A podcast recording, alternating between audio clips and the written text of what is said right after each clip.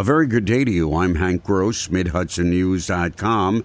It's Thursday, October 1st. The 2021 Orange County budget as proposed by County Executive Steven Neuhaus yesterday comes in at $813.8 million, down 3.2 million from the 2020 budget of 817 million. The property tax rate is 0.2% lower than this year, and the county comes in under the 2% state tax cap. That's the good news. The not so good news is the county faces a $40 million deficit as a result of the economic impacts of the COVID 19 pandemic. Neuhaus typically presents his spending plan to the county legislature, but that will change this year.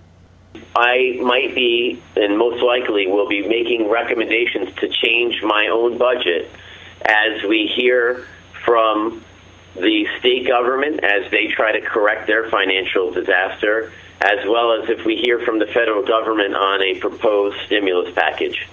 The Neuhaus budget includes no layoffs.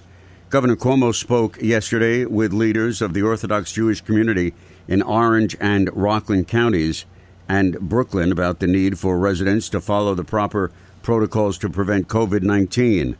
A positivity rate of 1% or less is good and the governor said Rockland County is 6.5%, and Orange County is at 1.9%. Cuomo was to hold another conversation with the leaders yesterday afternoon to discuss how to disseminate the information for residents to practice social distancing and wear masks.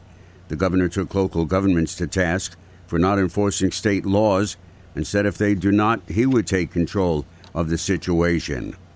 Six time U.S. Ambassador Ryan Crocker will receive the prestigious Association of Graduates Thayer Award in a closed ceremony hosted by the U.S. Military Academy later today.